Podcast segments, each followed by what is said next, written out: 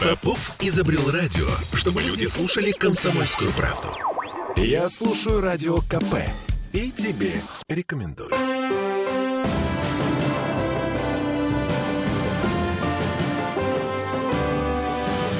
Нулевое чтение.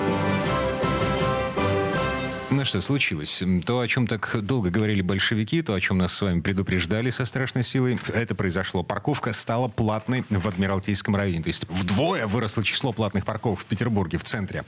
Всем привет, я Дмитрий Делинский. Я Ольга Маркина. И я Денис Четербок. Один из тех людей, кто работает с теми людьми, кто э, пытался ввести мораторий на расширение зоны платной ну, парковки. И, скажем так, один из тех, кто также, скажем так, попал под действие платных парковок, потому что Маринский дворец дворец у нас как раз-таки располагается, можно сказать, в самом центре той территории, где э, вот заработали платные парковки. И что, теперь пешочком? Ну, теперь, конечно, есть определенные сложности с э, парковкой, потому что количество, скажем так, э, машин не уменьшилось, если говорить о, ну, и сотрудниках mm-hmm. ЗАГС Собрания, и тех организаций, которые располагаются вблизи, их достаточно. Что, неужто количество, абонемент? Количество, количество мест, нет, абонемента нет, потому что абонемент у нас полагается только тем, кто, скажем так, зарегистрирован так нет, можно же за деньги купить э, полный, так сказать, абонемент и ни в чем себе не отказывать. Ну, стоимость, э, скажем так, прямо кусается. вот.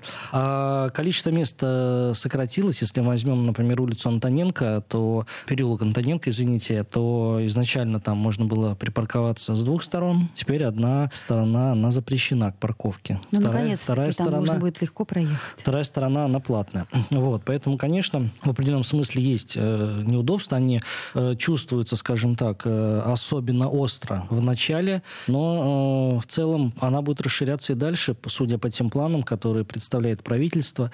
Э, посмотрим. Это такая же неизбежная штука, как горизонтальные дожди, ухудшение погоды, значит, облака в небе над Петербургом и редко-редко появляющееся солнце. Смиритесь, люди, город решает транспортные проблемы введением платных парковок. И усилением движения общественного транспорта. Уже сейчас можно говорить о том, что те социологические опросы, которые ну, были проведены, свидетельствуют о том, что ну, примерно на 25% уже сейчас люди высказывают готовность, так скажем, отказаться от поездок в центр на личном транспорте и готовность воспользоваться общественным. Здесь задача для города – это завершить, зафиналить транспортную реформу, ну, чтобы так вот ноябрь. Да, чтобы Нам она, обещали. чтобы она выполнила вот эту вот, э, скажем так, функцию быстрого подвоза людей и провоза их э, в центральной части города. Ну, общем, так, чтобы общественный транспорт стал настолько удобным, чтобы водителям было неудобно ездить в центр города на машинах. А, Денис, все-таки вот этот мораторий на расширение зоны платной парковки, о котором в ЗАГСе начали говорить ну, пару недель назад, зачем эта штука вообще нужна была? Зачем депутаты поднимали эту идею? Ну, э, я думаю, что авторы этой идеи преследовали, скажем так, цель хоть каким-то образом, да, отсрочить, скажем так, неминуемое введение вот в целом платной парковки, потому что эта тематика тоже обсуждалось. Ну вот. Но исходя из, и мы на, на нулевых чтениях бюджета об этом говорили, исходя из тех планов, которые, скажем так, анонсирует правительство, никакого моратория здесь не ожидается, и зона будет дальше увеличиваться там на другие районы, ну, центральной части, конечно mm-hmm. же. А, я напомню, на будущий год у нас запланирована Петроградка и Василий Островский. Еще в каком-то Еще отдаленном... Московский район тоже будет... пятнами, прилегающими да, да, да. к центру. Mm. То есть не так, как в Москве, где зона платной парковки уже вышла закат. Но мы помним, что в Москве говорили, не-не-не, за пределы Только Садового... Да, да, то... да, да, угу. да, И поэтому ну, у нас сейчас. Таких говорят. планов сейчас у города нет, и ну, это просто не укладывается, скажем так, концепцию изначально, которая анонсировалась, да, все-таки разгрузить центр города. А в Москве же мы... такая же идея была. Но это Москва, она живет, скажем так, э, своей жизнью, и метро в Москве, скажем так, более развитая, да и вообще транспортная инфраструктура, ну, немножко на другом уровне находится развитие, поэтому, в принципе, может быть, они могут э, позволить себе и в других районах отказаться от э, личного авто. Ничего, Такой говорят, вопрос. три года пройдет, и мы заживем. Угу. Сейчас. Так, кстати, к вопросу о трех годах и о нашем светлом будущем. Завтра ЗАГС во втором чтении рассматривает корректировку бюджета на 2022 год. И вот я не понимаю, как так совпало, но, в общем, одновременно практически глава комитета по тарифам ушел из Смольного. Господин Коптев теперь работает в ГУПТЕКе, но он занимается теплоснабжением теперь. Что это было, Денис? Ну, скажем так, что господин Коптин уже, ну, 14 лет 14 он руководил лет занимал, да, занимал эту должность. Вот. В принципе, наверное, он освоил ее вдоль и поперек, и, наверное, ему тоже хотелось бы как-то развиваться в каких-то других направлениях. Поэтому, в принципе, должность в Губтеке не самое плохое место с учетом его профессионального бэкграунда. А в целом, можно сказать, что комитет по тарифам свою работу ну, уже сделал, потому что основные расчеты по прогнозам по инфляции, прогнозы по э, процентному росту тарифов, они э, закладываются ведь э, в проект бюджета. Проект бюджета э, уже внесен и проголосован даже в первом чтении. Ну вот, поэтому сказать, что его меняют э, в какой-то период, скажем так, активной работы, наверное, нет. Ну, то есть нет такого, что начальник ушел в тот момент, когда все дымится э, дым коромыслом. Нет, стоит. конечно. И надо сказать, что комитет по тарифам, пожалуй, один из немногих комитетов, где не было, скажем так, массовой текучки за, на протяжении последних 10 лет, чего нельзя, например, сказать о комитете по строительству, о комитете по инвестициям, о других комитетах. Коптев еще при Валентине Ивановне был. Вот я об этом говорю, поэтому работа там налажена, и все-таки э, основная часть э, расчетов, которые делается, она делается теми сотрудниками, которые работают. Не сам же Коптин сидит и в кабинете, скажем так, в столбик высчитывает э, размер инфляции. Конечно, нет. Это делают специально обученные люди по тем мет- методичкам и формулам, которые, ну, скажем так, все известны.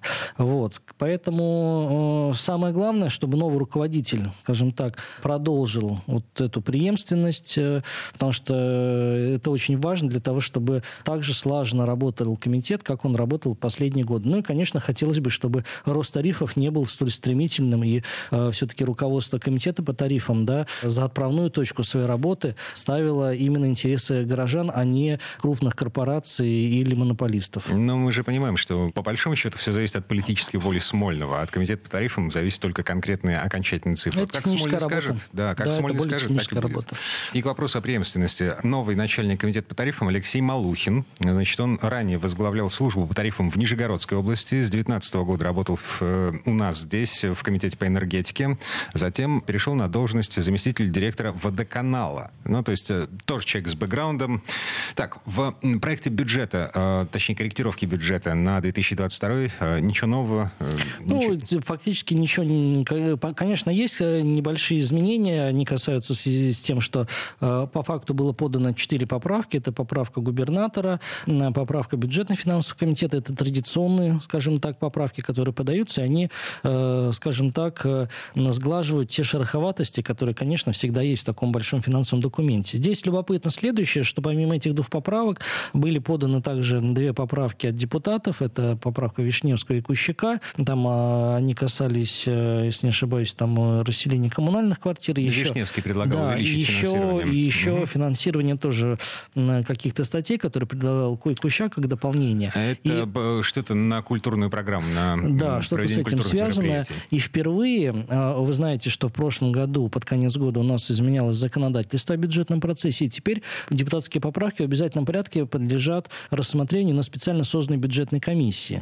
Эта комиссия создается при органах исполнительной власти. Туда входят также депутаты законодательного собрания Санкт-Петербурга. Так вот, впервые эта бюджетная комиссия заседала, рассмотрела поправки депутатов, отклонила их, и э, в соответствии с законом теперь эти поправки не выносятся на голосование. То есть это, скажем так, э, ноу-хау текущего э, политического сезона. То есть впервые, скажем так, поправки депутатов, они не, не дойдут до голосования, если не получат поддержки бюджетной комиссии. Это чтобы не тратить время в среду.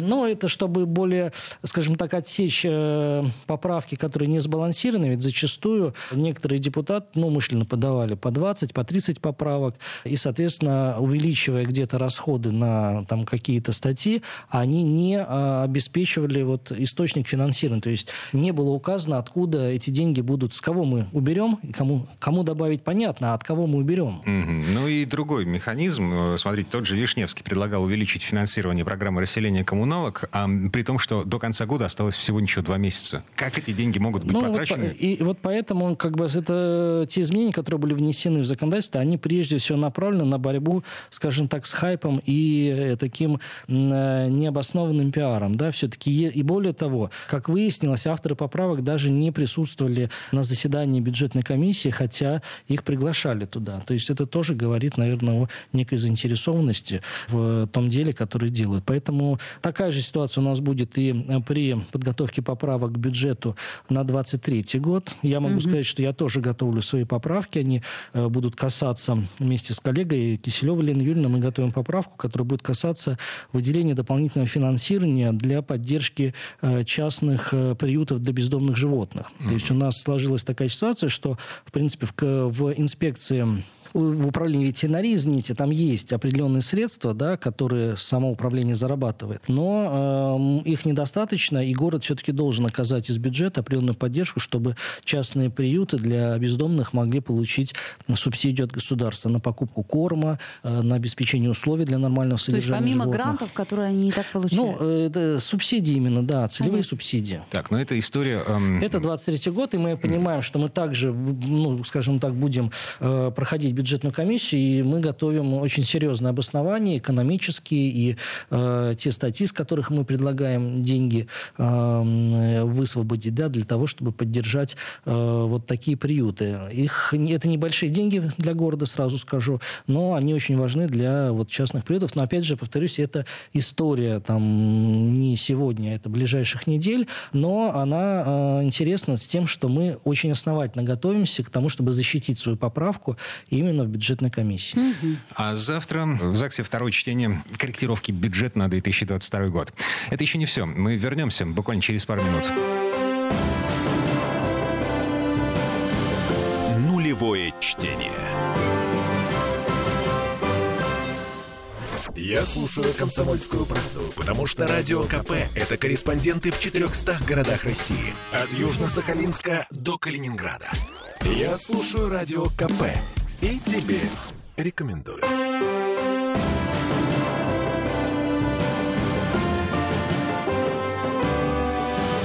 Нулевое чтение. Это мы вернулись в петербургскую студию радио «Комсомольская правда». Я Дмитрий Делинский. Я Ольга Маркина. Я Денис Четербок. Мы продолжаем разбираться в том, как законодательное собрание Петербурга меняет нашу с вами жизнь к лучшему. Завтра очередное заседание ЗАГСа. Мы уже говорили о том, что а, корректировка бюджета на 2022 год, второе чтение.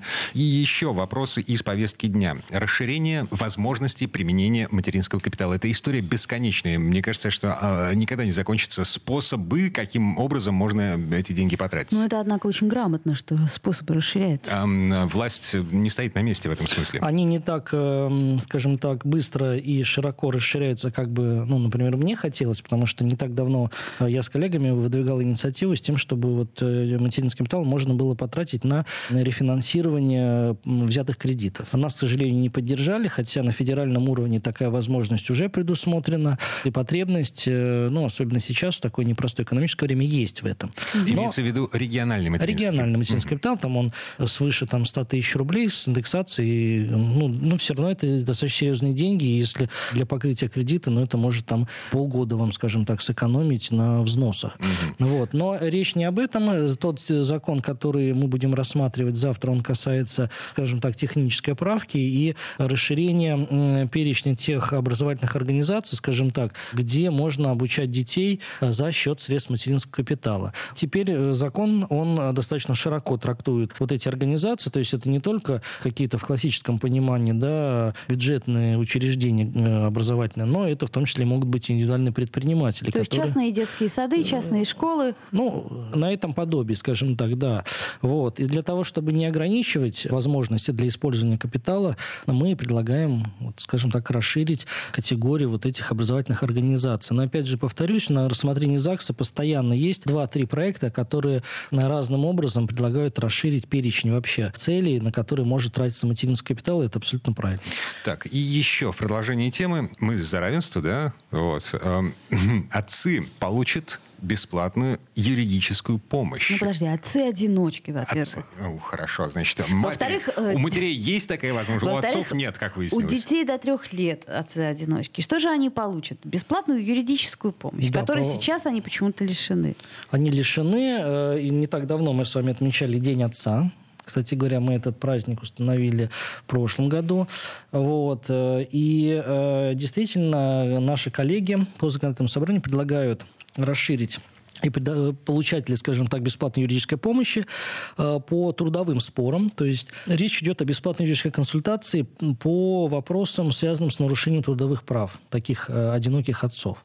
Вот. И сейчас э, у нас беременные женщины и женщины, которые воспитывают детей до трех лет, имеют возможность на получение такой бесплатной помощи, а вот отцы нет. Так а есть запрос, Денис? Есть, да, есть обращения как раз-таки одиноких отцов, э, которые говорят, что вот у нас э, в этом вопросе есть неравенство определенное. И сложно с ними э, не согласиться в, этом, в этой части, поэтому законодательно есть вот тут такая прореха, скажем так, мы ее устраняем. Вопрос о том, насколько это будет востребовано в масштабах города, покажет статистика. Через год после вступления в силу, закон предполагает вступить в силу с 1 января 2023 года, соответственно, ну, первые итоги мы подведем в первом квартале 2024 года, и, соответственно, будет видно востребованность. Но я считаю, даже если ну, там 10 человек придет обратятся, и это им поможет угу. в восстановлении на работе, например, угу. или же в э, взыскании с работодателя незаконно удержанных каких-то выплат, или же еще каким-то образом, то э, закон будет оправдан с точки зрения своего появления. Понятно. До этого, я помню, Александр Дмитриевич все пытался ввести, не знаю, как это работает, система или нет, э, мужская Мужские дни в да, центрах муж... социальной поддержки. Вот, да, угу. для того, чтобы мужчина, ну, одинокий, там, мог пойти к психологу бесплатно, поддержать себя. Ну, тоже правильно. Там, Конечно, правильно. Вопрос... Э, вы, вы слышали статистику, что возросли продажи антидепрессантов Э, в нашем городе и в нашей стране в целом. И этот рост, Чего бы ты? рост, э, скажем так, э, колоссальный, до 70%, поэтому любая поддержка, будь то юридическая или психологическая, она, конечно, будет, будет скажем так, на службе сохранения здравого рассудка вообще в нашем обществе. Так, да. следующий вопрос повестки дня. Увеличение штрафов за организацию свалок, за вываливание мусора в неположенных местах. Это для частных или для э, организаций? В целом, в целом, идет, в целом, в целом да? идет угу. увеличение санкций э, для э, по вот этим статьям, да, потому что чуть ли не с 2008 года не было пересмотра вот этих позиций, которые а есть. А, а федераль... сколько там сейчас? Ну, э, там незначительные суммы, скажем так, э, установлены. Вот. И если говорить вообще о статистике, да, официальной только, то в 2020 году у нас выявлено в 2020 году 339 несанкционированных свалок. Э, в 2021 году 167, в 2022 за этот период, который истек, уже 118. Ну, то есть, с одной стороны, конечно, мы видим тенденцию к снижению э, количества свалок, но на это есть тоже объективные причины, потому что, э, во-первых, э, часть вопросов сняла мусорная реформа, потому что у нас утверждена теперь схема, скажем так, перемещения всех отходов, и это снизило уже количество тех отходов, которые появлялись, ну, скажем так, в промышленных масштабах неизвестно откуда. Угу. И, во-вторых, конечно, современные методы это и э, мониторинг с воздуха беспилотными аппаратами. Э, в целом э, система слежения, установка камер, когда вот, например, э, появляется первая информация по, о том, что вот начинает образовываться несанкционированная свалка. Ну, вот, все это способствует. Но если не увеличить штрафы, да, то, соответственно, действенной борьбы здесь э, и окончательной победы над свалками ожидать сложно. Это просто потому, что эм, свалки, незаконные, несанкционированные свалки, это очень прибыльный бизнес. Ну вот. Я смотрю, в административный кодекс, в текущую его версию, значит, миллион рублей для юридических лиц, для физических и должностных от двух тысяч... Эм, да, для физических от 2 до 5 тысяч, для должностных от 20 до 50. Да, ну вот поднимается нижняя планка, то есть так. верхняя планка, она ограничена Миллион. федеральным законом, угу, да. угу. но, например, э, вместо 500 тысяч у нас будет 700 тысяч, вместо 20 тысяч будет 40 э, тысяч, то есть рост почти в два раза. Или для физических лиц, да, если сейчас вилка от 2 до 5 тысяч рублей у нас находится, то в соответствии с этим законом будет от 4 до 5 тысяч рублей. То есть мы подтягиваем подтягиваем нижний порог да, потому что э, если там человек впервые совершает правонарушение, да, то наказание ему, как правило, назначается по нижней вилке, да, и, в принципе, вы могли заплатить там 2000 рублей, а заработать там 2 миллиона на такой свалке, если привезете несколько КАМАЗов как на захоронение. физическое лицо, не как должностное. Как физическое лицо, да. Ну вот, соответственно, вопрос доказывания именно вины юридического лица, она ну, более сложная, потому что человека поймать за руку это одно, другое дело доказать, что этот человек является работником, да, какой-то организации, которая ему поручила, значит, э, вывести вот отходы в большом объеме и так далее. Но э, нижние пределы надо повышать, опять же, исходя из того, что э, даже единожды совершив э, вот правонарушение с организацией несанкционированной свалки, если э, достаточно большой объем, скажем так, да, э, был несанкционированно где-то сгружен, это приносит колоссальные прибыли. Вот. И если штраф будет, э, скажем так, символичным, вот, то останется, эффективной, эффективной борьбы не случится. Понятно. Так, ну слушайте, правоприменительная практика. За период с 2015 года по 2021, а, это имеется в виду вот э, за время, которое прошло с момента последнего увеличения штрафов за организацию незаконных свалок. 11, всего 11 на весь город юридических лиц э, подверглись штрафам за несанкционированный выброс мусора. Общая сумма штрафов 3 миллиона 250 тысяч рублей. То есть штрафовали, эм, ну, как бы даже юридических лиц, ну так, Так себе. минимуму. Достаточно сложно доказать. Вот и как раз-таки мы когда рассматривали правоприменение, что юридические лица если не доказать, скажем так, э, э, вот их э, связь с теми, кто вывозит конкретно, да, водители там, еще какие-то, они, как правило, все сбрасывают всю вину на физические лица, которые отделываются вот таким вот м, штрафом. Да. Да, да, да, да. Вот. Но это вопрос непосредственно вот тех должностных лиц, которые расследуют эти правонарушения, насколько они могут доказать эту связь. Активно используются камеры, которые позволяют зафиксировать там машину. Дальше пробивается принадлежность этой машины. Если она на балансе юридического лица, то ну, здесь, скажем так, все четко видно. Если она, например, в аренде у кого-то, то это вопрос более сложный. То есть каждая ситуация, она индивидуальная, надо тоже понимать, что те люди, которые незаконно зарабатывают деньги на э, вот э, таких схемах, они не глупцы, и они тоже умеют читать и наш кодекс, и э, прикидывают, э, где можно как там э, найти какую-то прореху да, в законе или несостыковку с тем, чтобы уйти от ответственности. Поэтому мы и дальше продолжим совершенствовать законодательство вот в этой части. Это касается нашей экологии, и э, город на самом деле тратит еще большие деньги на рекультивацию свалок. Да, и если мы э, будем, скажем так, закрывать глаза на их образование, то в конечном итоге это нам станет в копеечку, потому что город за счет бюджета должен будет эти свалки потом рекультивировать. Вот в этом месте прервемся. Пауза будет короткой. Впереди реклама новости. Нулевое чтение. Я слушаю Радио КП, потому что здесь самые осведомленные эксперты. И тебе рекомендую.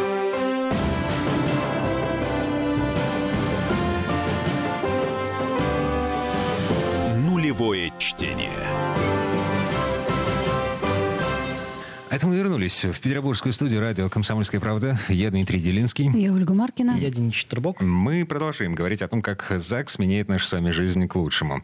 Завтра очередное заседание законодательного собрания. И у нас здесь вопрос, в котором мы с Олей вообще ничего не понимаем. Ну, Это значит, ты про аудитора, который контрольно-счетной палаты. В общем, пока шла реклама, мы что-то как-то не поняли. Мы...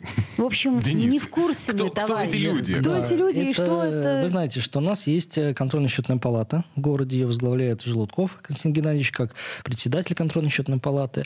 Она занимается вопросами внешнего контроля за э, тратами бюджета, то есть за э, тратами, которые осуществляет администрация районов, комитеты, муниципальное образование в случае, если есть там городская составляющая бюджетная. И в результате, находя а, что-то, находя какие-то косяки в финансовых отчетах, они, значит, либо грозят пальцем, либо стучат по столу, либо все это передают в Ну, есть, органы. есть по итогам любого контрольного мероприятия, значит, выпускается отчет о деятельности, который э, дальше направляется, в том числе и в правоохранительные органы, которые его исследуют и уже решают вопрос о наличии состава преступления или это просто административное правонарушение. Вот. Надо сказать, что за деятельность контрольной счетной палаты э, достаточно и дел было возбуждено и в части муниципалов, и в части должностных лиц э, там других органов власти. Вот. Но э, сейчас, если говорить о том, чем мы будем заниматься завтра, завтра мы выбираем аудитора, всего у нас два аудитора. А выбираете вы, то есть ЗАГС? А почему собрание. ЗАГС занимается да. выборами аудиторов? А потому что у законодательного собрания есть такая форма работы, как контрольная. Да? То есть помимо того, что мы утверждаем бюджет, мы в том числе и контролируем его исполнение. Так вот, э, раньше контрольная счетная палата, она вообще была в составе законодательного собрания Санкт-Петербурга. Но с 2013, по-моему, года законодательство изменилось и выделило контрольную счетную палату из структуры парламента в отдельные органы. Но, э, скажем так, э, смысл работы счетной палаты – это контроль, внешний контроль. То есть депутатский корпус через деятельность контрольной счетной палаты, скажем так, контролирует исполнение бюджета. А Более а того, у нас ежегодно о результатах своей деятельности отчитывается председатель контрольной счетной палаты, депутаты в том числе предлагают свои, э, выдвигают свои предложения по формированию плана проверок на следующий год. То есть это прямо закреплено в законе такая возможность. Поэтому мы работаем, скажем так, как единый организм. Ключевое слово «внешний контроль». Вот. Э, все дело в том, что тот, кто девушку, э, тот ее и танцует. Вот. Вы выбираете членов Мы назначаем аудиторов. и аудиторов, да. и всего два. То есть это э, те люди, которые, скажем так, руководят проверками. Э, вот, и, и их, де, их деятельность, она э, разграничивается по сферам. Да? Кто-то там курирует э, медицину, здравоохранение, образование, э, кто-то там устройство власти, э, законность, правопорядок э, муниципалов. Вот. Э, полномочия нынешнего аудитора Ишутова Юрия Юрьевича, они истекают. Вот Э, как раз-таки сегодня и завтра мы назначаем уже нового. Назначаете или выбираете голосование? Ну, мы выбираем голосованием. Из трех, э, три кандидата э, поступило. Кстати говоря, конкурс на эту должность, он разный. Например, там лет пять, на пять, на пять лет выбирается аудитор. В прошлый раз там у нас было, по-моему, пять человек на место конкурса, или шесть даже. А сейчас три? Сейчас три, mm. да. И двое из них это сотрудники как раз контрольно-счетной палаты, которые ну, выразили готовность э, поработать уже в качестве аудиторов. И э, третий кандидат – это представитель комитета территориального развития, юрист, э, который ну, долгое время там работал. Мне хорошо известен все эти кандидаты. Ну, вот. И могу сказать, что требования, которые предъявляются к кандидату на должность, они достаточно ну, такие строгие. То есть это и опыт работы по специальности не менее пяти лет, это безупречная репутация, это наличие образования в строго определенных сферах, да, это юриспруденция, финансы, экономика, да, то есть не любое образование высшее подойдет. Вот, поэтому... А, слушайте, опыт работы, вот вы говорите, комитет по территориальному развитию, так называется структура, откуда третий кандидат, да? Да. Вот, а, то есть он а, а, своих же коллег и проверять будет? Получается. Ну, не, все, не всех. Э, как, как, если его назначат, все-таки у него сменятся коллеги. Mm-hmm. Они уже будут другие, а те, кого он будет проверять, это будут проверяемые поднадзорные, подконтрольные э, товарищи. Ну, вот. Например, второй аудитор Бушев Егор Андреевич, он вообще пришел к нам из Уставного суда, а до этого работал в Конституционном суде Российской Федерации. Ну, вот. Поэтому, э, так сказать, юридическое образование, на мой взгляд, оно больше всего подходит для того, для того, чтобы работать э, именно в этой позиции, потому что э, конкретные там бухгалтерские строки и прочее, с этим разберется аппарат, то есть инспекция, которая работает в составе uh-huh. специалиста, а все-таки оценить, насколько есть нарушение или его нет, да, это все-таки больше задача юриста. Ну, такая информация скорее нам для общего расширения кругозора, я бы так сказала. Как, как работает власть? Угу. Не более того, да. Ликбез. Угу. Окей. И э, жилищный вопрос ветеранов правоохранительных органов. Это еще один э, пункт повестки завтрашнего заседания ЗАГСа. Э, депутаты собираются каким-то образом решать квартирный вопрос у ветеранов ну, МВД. У нас действительно подготовлена инициатива. Она касается внесения изменений в федеральный закон о социальных гарантиях гарантиях сотрудникам органов внутренних дел, то есть ветеранов боевых действий, которые э, служили в органах внутренних дел, э, мы хотим э, дать возможность на получение абсолютно всеми ветеранами единовременной соцвыплаты для приобретения или строительства жилого помещения. Да, то есть если сейчас закон четко выделяет в качестве ну, получателей такой вот меры поддержки только ветеранов, которые участвовали в боевых действиях на территории Афганистана, да, но с тех пор у нас было много других э, конфликтов. Сейчас идет специальная военная операция, в которой тоже задействованы, скажем так, представители органов внутренних дел. Вот мы предлагаем не ограничиваться только афганам, а в целом э, любое участие в боевых действиях, да, угу. вот такие ветераны, чтобы имели возможность на получение такой единовременной социальной выплаты. Ну, это, я так понимаю, при том, если у них есть какие-то проблемы с жильем? Или это общая мера, которая всем и каждому удается. Ну, в законе там есть свои, скажем так, э, свои условия предоставления, да, и они индивидуально, скажем так. Но, э, вот опять же, повторюсь, сейчас такое преимущественное право есть только у ветеранов боевых действий Афганистана. Мы, опять же, повторюсь, этот, э, это ограничение снимаем. Если мне не изменяет память, это же речь не о жилье конкретном, это, это субсидии на... Это единовременная выплата, да, единовременная выплата. А у нас в нашей стране жилье за выслугу лет э, положено офицерам э, военным. военным. Не менее 10 лет, если mm-hmm. я не ошибаюсь. Которые... И, по-моему, еще есть тоже некоторые категории, вот связанных с, ну, скажем так, э, деятельностью, которая приближена к несению военной службы. Э, я имею в виду других правоохранителей. Росгвардия, по-моему. Вот не буду ОМОН, сейчас утверждать, вот но есть mm-hmm. такие льготы. Ну вот, и, соответственно, да, это положено определенным категориям. Это что получается? А, простой полицейский, пусть даже офицер, не может рассчитывать на помощь от государства? Нет, там есть э, тоже свои определенные льготы и параметры, да, даже для сотрудников полиции. Другой вопрос, что финансирование, которое выделяется, да, это финансирование выделяется по линии органов внутренних дел, специальной строкой на, это э, на суда, это федеральная история. Э, ее, ну, практически не хватает, да, для того, чтобы, ну, помочь даже крайне нуждающимся, да, в этой, в этой истории. Поэтому параллельно с изменением вот э, этой инициативы мы также направили свое обращение о необходимости увеличить да, финансирование, которое выделяется на эти цели. Ну, это такая же аналогия, как и с улучшением жилищных условий в Петербурге. Да, у нас очередь достаточно большая, но количество тех квартир, которые город закупает, ну, явно недостаточно для того, чтобы оперативно расселить эту очередь. Да, и не, не так давно при обсуждении бюджета мы обращались к этой проблематике, поскольку э, люди, которые там стали, представьте, на очередь еще в 1981 году, только до них сейчас доходит очередь на получение жилья. То есть это 40 лет, это целая жизнь. Угу. И то не точно, да. А, и ну, то есть, есть же у нас первоочередники, да, там, если ну, мы да. берем да, среди многодетных даже, да, есть э, своя, так сказать, преимущественное право на получение, там еще другие категории, которые, количество внеочередников, оно тоже растет, да, и они тем самым выдавливают э, тех, кто уже давно стоит в очереди в обычном, в обычном порядке, скажем так. Понятно. Ну, в общем, власть видит, власть слышит, власть пытается решить проблемы. И хотя бы за счет э, улучшения жилищных условий ветеранов э, органов внутренних дел. Я хотела все про автобусы спросить. Появятся у нас эти голубые красавцы, которые спасут нас от всего? Господи, Ведь ноябрь... Бирюзовые, бирюзовые, бирюзовые уже курсируют по городу в большом, большом объеме. Как? Так ведь обещали же нам еще добавку, которой нам не хватило с ноября месяца. Да, конечно, будет. Э, здесь речь идет не только об увеличении. Вот недавно, кстати говоря, на территории Кировского района располагается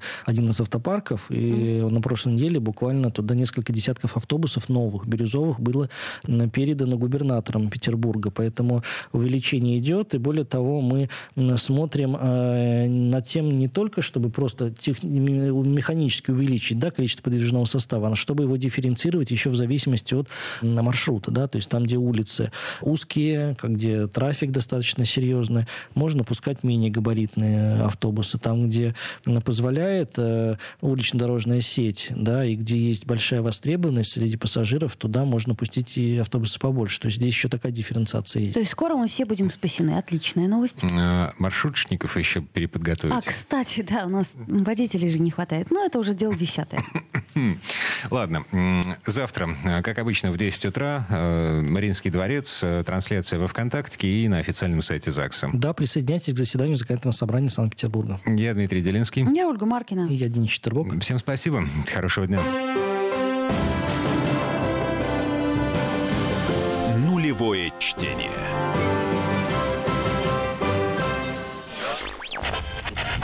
Попов изобрел радио, чтобы люди слушали комсомольскую правду. Я слушаю радио КП и тебе рекомендую.